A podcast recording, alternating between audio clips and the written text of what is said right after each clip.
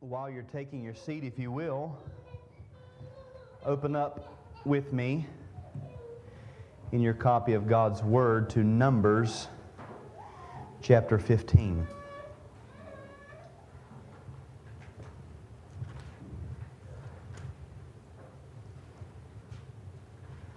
Numbers chapter 15.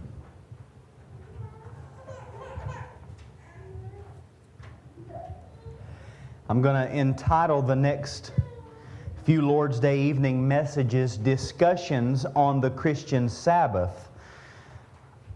I'm still not certain if they're going to be lectures or sermons. Uh, you will need a copy of the confession, and we'll be using the confession. We're going to jump ahead to chapter 22, although I don't plan on working systematically through the chapter specifically. I don't want to go into any more detail than is absolute necessary at this point. Discussions on the Christian Sabbath. I want to read to you from Numbers chapter 15, beginning in verse 32.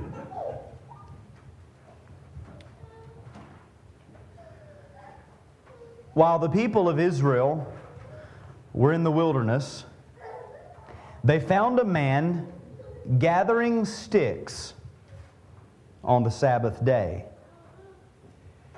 And those who found him gathering sticks brought him to Moses and Aaron and to all the congregation.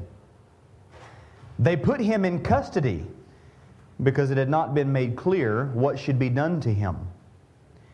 And the Lord said to Moses, The man shall be put to death. All the congregation shall stone him with stones outside the camp. And all the congregation brought him outside the camp and stoned him to death with stones, as the Lord commanded Moses. Well, if you want to see how serious a judge is about a particular crime, you don't have to look any further than the punishment that is prescribed for that crime. Now, within the legal code of the theocracy of Israel, under the Mosaic covenant, there are many commands, many prescriptions, many prohibitions.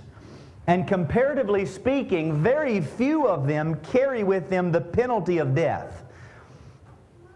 Idolatry, the worship of false gods, was punishable by death. False prophecy, that would be speaking falsely in the name of God and and very often tied to that was the attempt to draw away people after other gods. That was punishable by death. Necromancy, speaking with the dead. Mediums in our day, psychic, tarot card readers, palm readers, that type of thing. Necromancy was punishable by death. Blasphemy, cursing the name of God, was punishable by death. Many sexual sins like adultery, rape, incest, homosexuality, and bestiality were punishable by death. Murder was punishable by death. Belligerent disobedience of or and rebellion of a grown son against his parents was punishable by death. Contempt of court or bearing false witness in a capital crime, capital court case was punishable by death kidnapping and selling people, which would be akin to modern slavery and probably even akin to modern sex trafficking, was punishable by death, stealing people and selling them. And also, if an outsider approached the tabernacle of God, he was to be put to death. Now, if we went down that list, all of these seem to be some of the worst infractions against specific commands in the Decalogue. For example, commandments 1 and 2 would cover idolatry, necromancy, and outsiders approaching God. Commandment 3, taking the Lord's name in vain, would cover false prophecy and blasphemy of the Lord's name. Commandment number 5, honoring your parents, would cover that belligerent son who was to be put to death. Commandment number six, obviously, murder. Bearing false witness in a murder trial would fall under the commandment, yes, of murder and also of commandment number nine, lying, bearing false witness. Commandment number seven would cover all of those sexual sins. But remember, not all sexual sins were punishable by death, but some of them were. Commandments 8 and 10 would cover kidnapping people. What could be worse to steal than another person? You could steal other things and not be put to death. You steal a person, you would be put to death. Again, coveting would fall into that. The heart attitude of coveting that leads someone to steal. Commandment number nine would cover bearing false witness in court and in a murder trial. Commandment number 10, again, coveting could cover any of those desiring other gods that are not true gods, that God has not commanded you to worship. That would be coveting in your heart. Desiring a word that is not God's word is coveting. Desiring sexual satisfaction in ways that God has not given is coveting. Desiring the payoff that you would receive from kidnapping a person, that's coveting. Desiring to see someone punished for what they did not do, that's coveting. The heart attitude that wants what God has said you may not have. In other words, it seems that there are commands given in the Decalogue, and then out from those commands come every other instruction and prohibition. I mentioned that this morning. But within that list of all of the other various prohibitions and instructions, the most vile, the most offensive, the most abominable ways in which you could break that particular command was punishable by death. In our text, a man was found gathering sticks on the Sabbath. Verse 32 While the people of Israel were in the wilderness, they found a man gathering sticks on the Sabbath day. Now, does that seem like the most vile, the most offensive, the most abominable way in which someone could transgress the fourth commandment. He was picking up sticks. It doesn't say he cursed God, gave him the middle finger, and then ran outside and started picking up sticks and broke the law. It doesn't say he, he acted out of rage or hatred to God and began gathering sticks in defiance, you know, picking up every stick and showing it to God, I will. It doesn't say that. He was just picking up sticks. And notice what the people did. The people Verse 33 and 34 when th- and those who found him gathering sticks brought him to Moses and Aaron and to all the congregation. They put him in custody because it had not been made clear what should be done to him. In other words, they stopped him, they grabbed him, they detained him. The congregation was not about to let this man continue in what he was doing because it says it had not been made clear what should be done to him. Now, to be sure, God had already spoken to the issue. In Exodus 31, verses 14 and 15, we read, You shall keep the Sabbath, because it is holy for you. Everyone who profanes it shall be put to death. Whoever does any work on it, that soul shall be cut off from among his people. Six days shall work be done, but the seventh day is a Sabbath of solemn rest, holy to the Lord. Whoever does any work on the Sabbath day shall be put to death.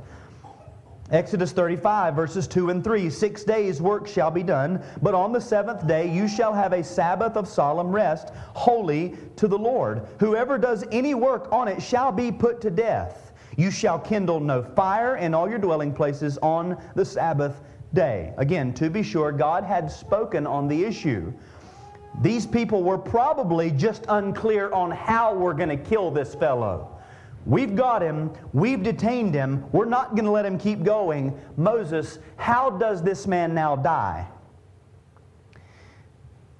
And the Lord said to Moses, The man shall be put to death. All the congregation shall stone him with stones outside the camp. And all the congregation brought him outside the camp and stoned him to death with stones as the Lord commanded Moses. So he was immediately stoned to death at the express command of God. They drug this man outside of the camp, They all circled around him. They picked up rocks big enough to be used as a weapon, but not so large that they couldn't throw, and they corporately bludgeoned him to death in a circle of people. They beat him until he was dead. And one source said this activity could have taken anywhere from 20 minutes to two hours for him to die. They literally bashed his body to death. Why? Because God said, kill him. Now that's the exposition. Now here's the doctrine. How serious do you think God takes the fourth commandment? How serious is it? Is it a light thing?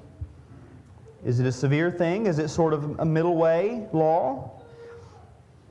The sad thing is, in our present day, you can almost be certain that if you just use the word Sabbath or explain to someone what you do or don't do one day in seven, or worse, tell them that you don't you're not going to participate in this activity or that activity because of a conviction regarding the Sabbath, you're going to be looked at like a madman. You'll be looked at like a lunatic. Honoring the Lord's Day, keeping a Sabbath unto the Lord, is not only a forgotten practice, especially among evangelicals, but some of you have experienced pressure from friends and family for even having a conviction at all. How dare you have a conviction? You have a conviction about which Bible translation you use? Amen. You're applauded. You have a conviction about who should or should not be president. You are applauded. You have a conviction about the right to bear arms. You're applauded. And you stand on these types of things, and you will be elevated as the embodiment of conservative Christian values. And yet, if you have a conviction about one of the Ten Commandments, you're maligned, you're called a legalist, you're called a Pharisee. Even though this doctrine, the language of the Sabbath of the Lord's Day, this practice of observing a Sabbath unto the Lord has been the predominant view throughout Christian church history, especially among our Puritan forefathers and especially among American settlers. In other words, we could say, and hopefully not irreverently, the Sabbath is as American as apple pie. There's nothing more American if we want to go back to our roots, than observing a Sabbath of rest. So the question is what happened? What's happened? How do we go from a command of God worthy of capital punishment for the least infraction? He was picking up sticks. Kill him. How do we go from that to something that, if you have a conviction, you're ridiculed by other Christians? What has happened here? How do we get to where we are? How do we get to the point where in a Baptist church, a Reformed Baptist church, folks who claim to have been born again of God's Holy Spirit, who claim to have been made new creatures, look at one another like a calf staring at a new gate at the notion that one day in seven is to be set aside for the worship of God. What's happened? How do we, how do we get there? How do we get from here to here? Now, some of you are already planning your response right now. I'm afraid your heart is so darkened to godliness that rather than just allow the Word of God to speak, you're already going over in your mind all of the arguments you learned from John Piper and John MacArthur about why you don't have to obey God's law. This is what you're thinking. Well, you only read from the Old Testament. Well, we wouldn't kill somebody now for doing that. That was the old covenant. Things like that. If that's the way you think, if that's the way you do Bible study, that's the way, if that's your idea of coming humbly before the Word of God, to be honest, it wouldn't matter which covenant you lived under. Old covenant, new covenant, you'd be this guy. You'd be picking up sticks. You would still buck at God's law if that's the way you think. Listen to our Lord in the New Testament, the, the, the right side after the blank page in our Bibles. Mark 2:27, the Sabbath was made for man, not man for the Sabbath. The Sabbath is a gift of God's grace and mercy to his people. Every one of us would work ourselves into the ground if God, around 6,000 years ago, had not set aside a day for his people to rest and to worship, if there was not some remnant of that left in man, we would work ourselves to death. It's a gift from God, and you treat it like leprosy, running from it. It's a gift from God and you run from it. A gift from God and you argue against it. A gift from God and you treat it like a curse. If that's not clear, let me just say it really, really slow. Let's just think. I just want us to think tonight just about our perspective on the whole issue. God created man. And God gave man a job and God gave man one day in seven where he could stop working, spend the whole day in communion and fellowship with the Almighty Creator of heaven, and not feel bad about it. Not feel like he's being lazy, not feel like he's being derelict, not feel one ounce of burden, no regret, no worry that something might not finish, something might not get done if, I, if this precious dirt creature doesn't have his hand in it on this day. No regrets. Just rest. Adam, just come and let's just hang out for a day. He gave it as a gift. And what do we do? We spend hours upon hours Googling and reading and studying to try to figure out just how we, how we can get away from this gift and get back to our lives and not feel bad about it because we do feel bad about it. We're, we're convicted and we know. But we don't want to feel bad about it anymore. And so the only thing we can do, rather than just come humbly before the Word of God, is just get this, this cursed gift off of our conscience. What other gifts of God do we treat like this? In our culture, children. But what else? Do you research the scriptures to try to find ways to argue that you have a religious exemption from a portion of your paycheck? Study the scriptures to try to find out how does John Piper feel about, feel about driving a car because, well, I just don't want to have to feel like I have to drive a car or live in air condition. What's John MacArthur say about air conditioning? Well, John MacArthur says, I don't have to have air conditioning. Do we research the scriptures to try to argue against health? You know, these gifts from God. We, we, we don't. None of us have ever tried to figure out how you can convince your spouse that the Word of God doesn't require you to wear shoes every day. No, you do it because it's a gift from God. The only two gifts of God, it seems, that the Scripture explicitly describes as a gift from God to us in our culture that modern Christians are trying to run away from is children and the Sabbath. Now, in this church, I do believe many of us are convinced that children are a blessing, but I'm not certain that we're all convinced that the Sabbath is a blessing. Now, why would that be? Why would, why would it be so easy to say, well, I believe children are a blessing? And don't tell me what to do on the first day of the week. Why is that? Why, why can we not come to that so easily? The answer is because children bring you delight and personal fellowship with God and His people, and turning your heart and mind away from this world to Him does not bring you delight. Your children are fun, God is not fun.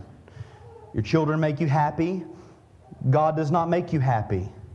You cannot, in the words of Isaiah 58, call the Sabbath a delight. It's not a delight to you. Your delight comes from investing yourself into yourself and the things of this world that you like rather than dwelling in the presence of Almighty God. That's just truth. That's the truth. That's the, the way it has always been concerning fallen men. We are so inwardly turned that the very notion of looking away from ourselves to another is offensive to us. Do you take the fourth commandment as serious as God takes the fourth commandment? That's doctrine. Now, application. I said this morning if there's going to be unity in the body of Christ, it's going to be around truth. Delight in, love for, and conformity to the revealed will of God will create unity in the body. And as long as there are some here who are dissenters, who don't agree but can't articulate why you don't agree, there will be a lack of unity. That will lead to distrust, that will lead to whispers, that will lead to secrecy, and your love will grow cold for this body. Now, I am going to spend a, a few weeks just doing a general overview of the doctrine of the Christian Sabbath. Hopefully, this will confirm those who are already convinced of the truth. It will encourage those who are still studying. But most importantly, I hope it will convict those who have decided to continue in ignorant rebellion against the law of God. I want, to, I want you to be convicted of sin. Now, what I want to do with the remainder of the time tonight is cover what we don't believe and what we do believe. And in the weeks to come, we'll talk about why we believe it. Number one, what do we not believe about the Christian Sabbath? What do we not believe? First, we do not believe observance of the Christian Sabbath is a prerequisite for justification or glorification. I wanted to use the word salvation, but uh, I think we need to be more specific. Salvational work. It's not a prerequisite for salvation. Many times the question comes this way Are Christians still required to keep the Sabbath? Or are New Testament believers obligated to keep the Sabbath? You see, these kind of questions automatically co- color the idea in a negative light. Am I required to breathe oxygen today? Do I have to take a shower? These types of things, coloring things in a negative light, like it's a, like it's a burden. There seems to be this underlying assumption that at some point in history, somebody was required to keep the Sabbath in order to be right with God. And then this great change took place, and now we don't have to keep the Sabbath any longer to be right with God. Well, here's a little truth there's never been a time or a place in human history since the fall when obedience to God was the condition upon which men were made right with God. It's never been so. Not even with the Jews. In Israel, obedience to the law, observance of the Sabbath, was not required for their salvation. Now, in the new covenant, obedience to the law, observance of the Sabbath is not required for salvation. We do not believe that observance of the Christian Sabbath is a prerequisite for salvation, any more than we would say loving your wife, loving your husband is a prerequisite for salvation. Do we believe obedience flows out of those who have been converted? Absolutely. Secondly, we do not observe the Jewish Sabbath.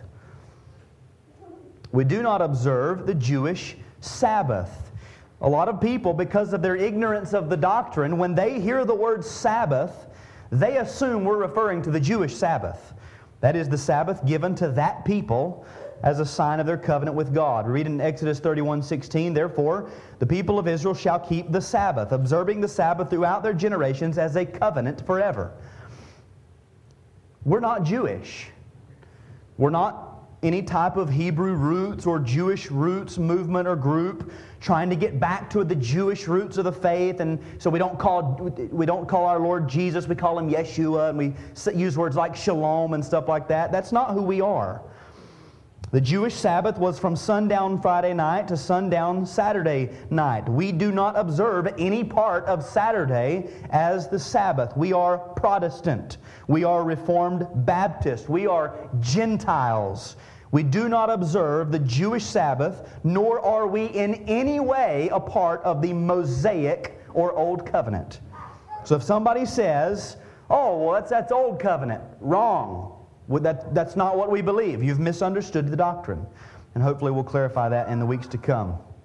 Thirdly, we do not believe that the Bible gives explicit instructions on everything one can and cannot do on any given Lord's Day. Now, people, again, who vaguely understand the concept of the Jewish Sabbath will hear you say Sabbath or the Lord's Day or talk about what you believe, and you're going to immediately get hit with a birdshot of questions regarding what you are and are not allowed to do on the day. Again, that shows man's natural aversion to God's law. So, can you do this? Well, can you do this? Well, are you allowed to do this? Are we allowed to do that? So, if word ever gets out, well, that, that church doesn't let people use electricity, or that church doesn't let children talk, whatever. You can immediately squash that because we don't believe that the Bible gives explicit instructions on everything a person may or may not do on any given day of the week. Yes, there are principles commanded in Scripture, and they're very clear. However, as we've seen from the Lord already, the Sabbath was made as a blessing and a gift for men, not to make redeemed life a drudgery. Now, I, I qualify that because I could say not to make life a drudgery, but any unconverted person is going to see the Sabbath as a drudgery. That we can call the Sabbath a delight is purely flowing out of our regeneration, the work of the Spirit in us. So, the Sabbath was made as a blessing and a gift for man, not to make redeemed life a drudgery. Now, do I believe it is still a blessing to all men in all places? Absolutely. I think they struggle to see that and comprehend it because of their selfishness and their depravity. But anyway, it's not meant to make the redeemed life a drudgery. Those are some things we don't believe. There are probably more. But I just want to hit those. Those came to my mind as I was thinking through how to introduce this. Secondly, then, what do we believe about the Christian Sabbath? What is it that we believe about the Christian Sabbath? Now you can open up your copy of the confession to chapter 22. The copy of the confession that all of you read and agreed to when you joined this church. Chapter 22 and notice the title is Of Religious Worship and the Sabbath Day. Our Baptist forefathers considered religious worship and the Sabbath day to be connected terms, connected ideas. Now, just very quickly, just walking through the chapter, paragraph 1 discusses what we typically refer to as the regulative principle of worship, which means Scripture alone governs our worship. Only the Scriptures tell us what we may do in corporate worship. If God has not commanded us to do it in corporate worship, we do not do it. The second paragraph, paragraph 2, talks about Trinitarian worship. We are, as we saw recently, Trinitarians. And so as we worship, we worship God the Father, God the Son, God the Holy Spirit, and our worship is mediated by Christ. All of our worship is mediated by Christ. In the third paragraph, we see that prayer is to be a particular part of our worship. Paragraph 4, our prayers are to be biblical prayers. That would be contrary to the concept of the Roman Catholic Church praying for the dead and things like that. We must pray biblically. Paragraph 5 talks about some of the other elements of corporate worship preaching, hearing of the Word of God, teaching, admonishing one another in psalms, hymns, and spiritual songs. Baptism, the Lord's Supper, these are all parts of religious worship. They are to be performed in obedience with understanding, faith, reverence, and godly, reverence and godly fear. Humiliation, fasting, thanksgiving upon special occasions ought to be used in an holy and religious manner. So, a lot of other elements of our worship. And then we come to uh, paragraph 6, talks about the freedom of our location in worship. We can worship anywhere. We're not tied to buildings or structures. It can be private worship in families daily, it can be public worship. And then paragraph 7 picks up that idea of specifically corporate worship and opens up the day of corporate worship. Now I'll read. As it is the law of nature that in general, a proportion of time by God's appointment, there's the regulative principle again. God tells us how much time, by God's appointment, be set apart for the worship of God. So, by His Word, in a positive moral and perpetual commandment, binding all men in all ages, He hath particularly appointed one day in seven for a Sabbath to be kept holy unto Him. Now, we're going to dig into this stuff more as we move along, but just notice the pattern is one day in seven. That pattern was established by God, established by God in His Word. That's the pattern. This one day in seven is to be kept holy. That is sanctified, set apart for specific purpose, use unto God. One day in seven is to be set aside. It says unto Him. That is unto God. It's not our day. Like I said earlier, we've got a calendar. You're looking at columns of days. That first column, from your perspective, that first column, up at the top, it might say S U N. That first column, it's not yours. It's already taken. Might as well go ahead and X them all out.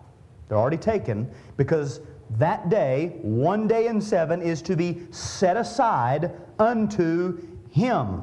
Whatever we do on that day is to be done unto him.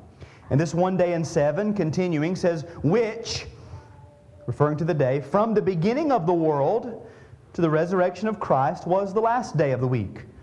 And from the resurrection of Christ was changed into the first day of the week, which is called the Lord's Day, and is to be continued to the end of the world as the Christian Sabbath. The observation of the last day of the week being abolished. Again, we don't worship on the Jewish Sabbath, we observe the Christian Sabbath. There are two time periods given creation to Christ. Now, Adam was not Jewish, Abraham was not Jewish.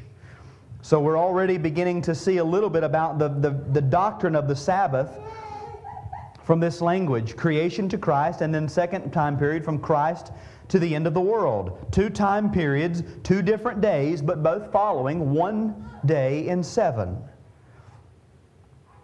Paragraph 8 covers the specifics of Sabbath observance. The Sabbath is then kept holy unto the Lord when, in other words, here's what we believe satisfies the phrase kept holy. In the first paragraph, this day is to be kept holy. What does it mean to keep it holy? As a church, here's what we believe you do to keep it holy. The Sabbath is kept holy unto the Lord when men, after a due preparing of their hearts and ordering their common affairs aforehand.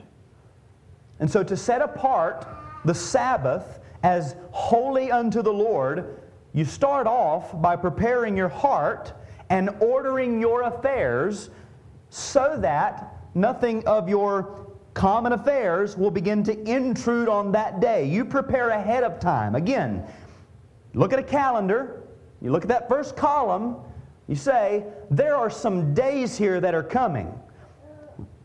At this point, looking into the future, those days are future, I'm right now in the, the period that we could call a forehand. And so I'm going to prepare and order my affairs so that those days are kept holy. Do not only observe, or here, let me, let me pick up. The Sabbath is then kept holy unto the Lord when men, after a due preparing of their hearts and ordering of their common affairs aforehand, do not only observe an holy rest all the day from their works, words, and thoughts about their worldly employment and recreations. We'll stop in the middle of that sentence. Remember, this is being, being phrased in the negative. These are, these are things that we are to do, but this is not all that we're to do. And notice the language a holy rest. We think of rest, we think of laying down in the bed in the afternoon, taking a nap. It's not what it says. A holy rest, a sanctified, set apart rest all the day. And here's what that rest is from from their own works, words, thoughts about worldly employment and recreations. This is one of our major problems in understanding the doctrine of the Christian Sabbath.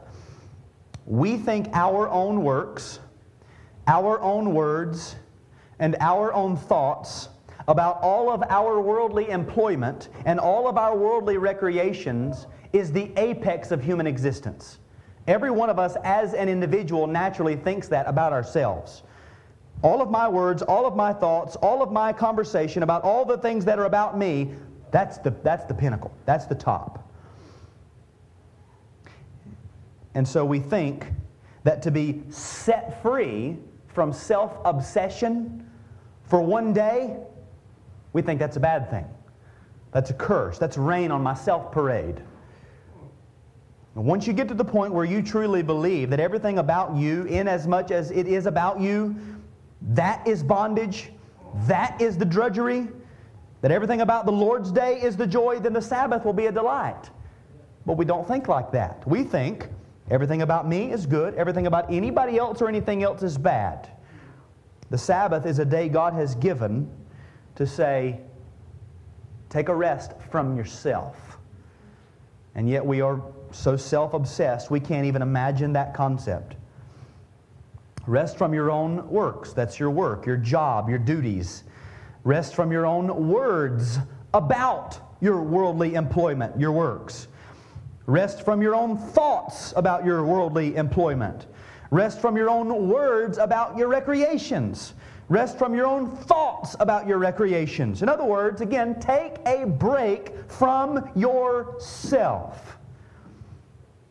Now remember, that was phrased in the negative. Not only are we to do all of that, and here I'm reading again, but also are taken up. So we set aside something, but we take up something else.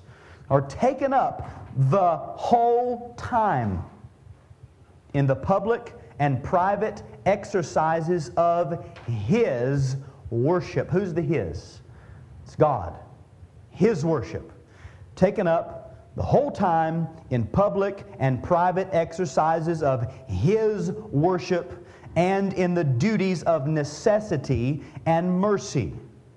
So we set aside ourselves, we set aside one thing, we're resting from one thing, but we're also taking up something else. So people who say, well, you can't, you're not really observing the Sabbath unless you just lay in bed all day.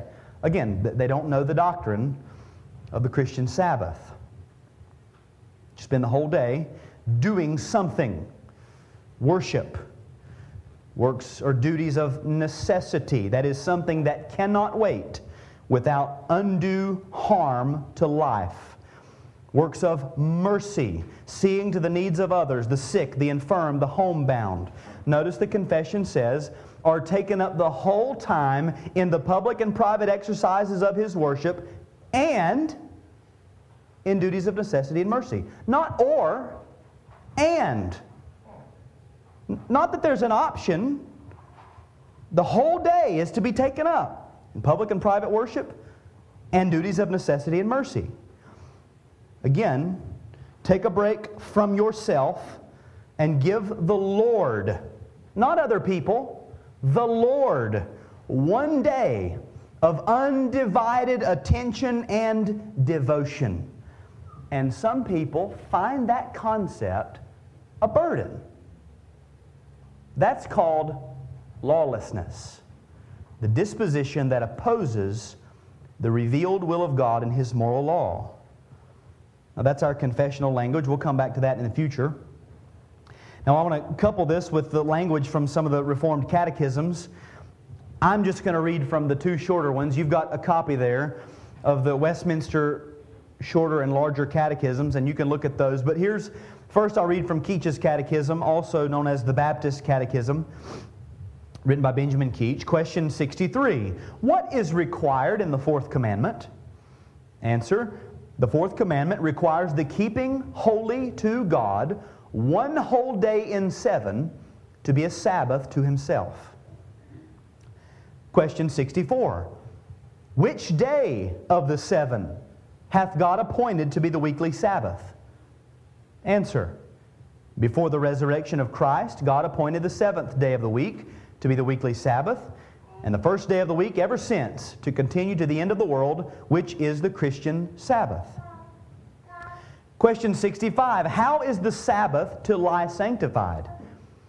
Answer The Sabbath is to be sanctified by a holy resting all that day, even from such worldly employments and recreations as are lawful on other days. In other words, it's not that they're sinful inherently. Any other day they would be fine, but on this day, we take a rest from them.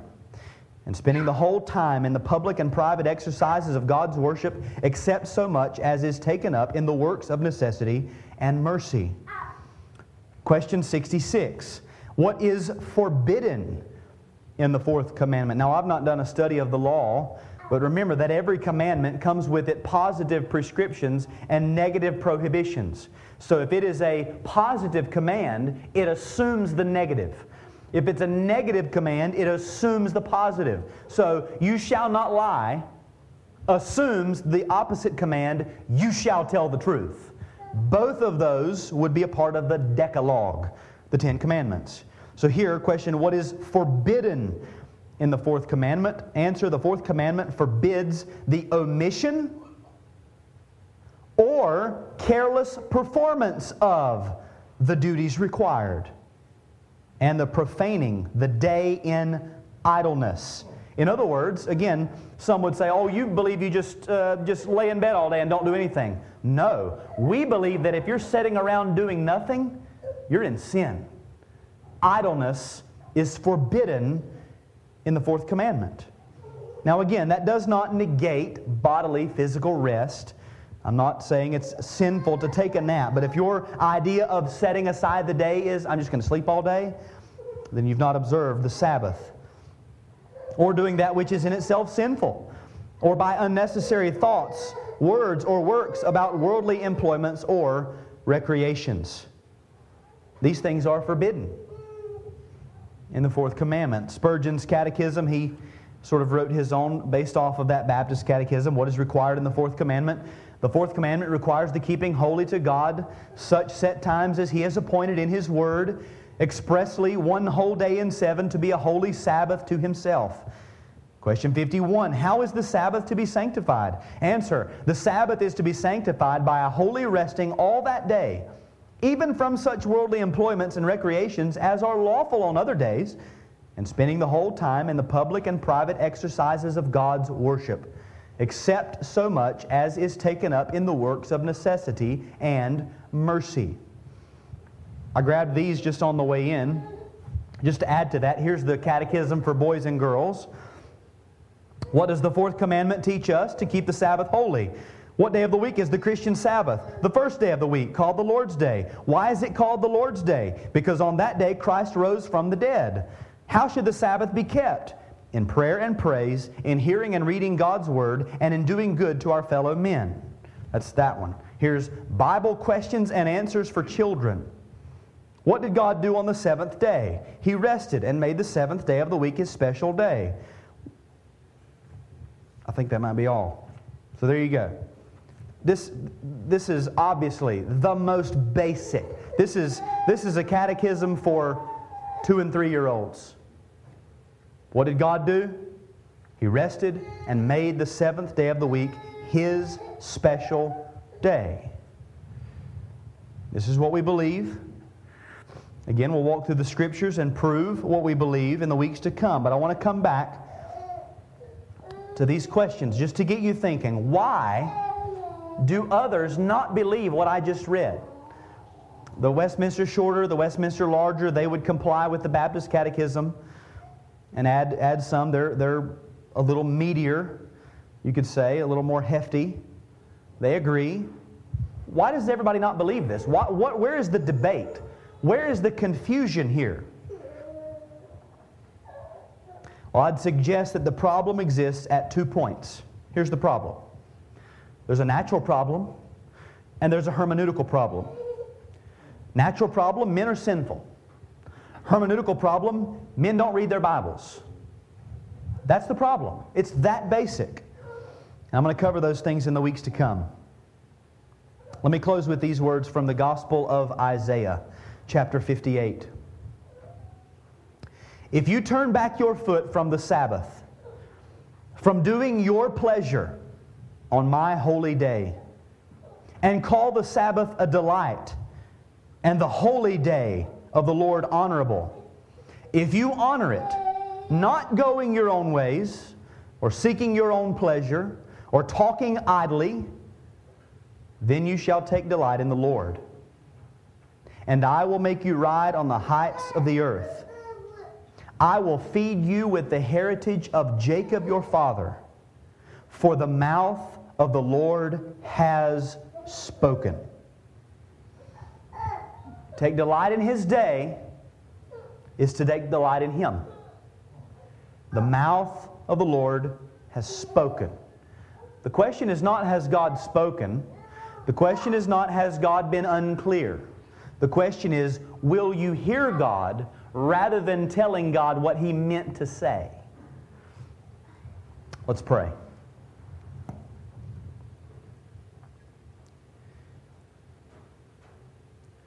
Lord, I pray that our hearts would be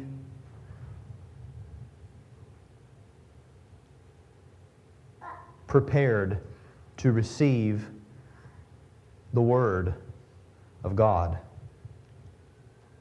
Lord, forgive us when we have stood as judges of your Word rather than coming to it as you have commanded us, trembling, broken, humble, of contrite spirit, as beggars seeking to be fed. Oh Lord, beggars don't bring bread. Beggars, beggars come seeking bread. Beggars don't come to tell what kind of bread they would like or where the bread is to be found. Bread, beggars come to seek bread, and they take what they can be given. Lord, we ask that you would feed us with bread from heaven. I pray that our hearts would be stirred to study this commandment of yours, to seek to be a holy people. Lord, I pray that we would be a people set apart from the world in this aspect and in all areas of obedience, but especially this one as we begin to study. Lord, I pray that you would convict, convince, confirm, Lord, if it were not for your word, we would be ignorant on everything you, you require of us. You've spoken, and we thank you for that. We don't have anything that we've not been given. We've, we've freely received everything. Oh Lord, help us to be a people who treat your word like that, like a gift, like a, a, blessing and a treasure. I pray that we would treat the Sabbath like a blessing and a treasure, that we would honor it and love the Sabbath day. Lord, I pray that every one of us would get to that point where we will call the Sabbath a delight, and in so doing, delight in God. It's in Jesus' name that we pray. Amen.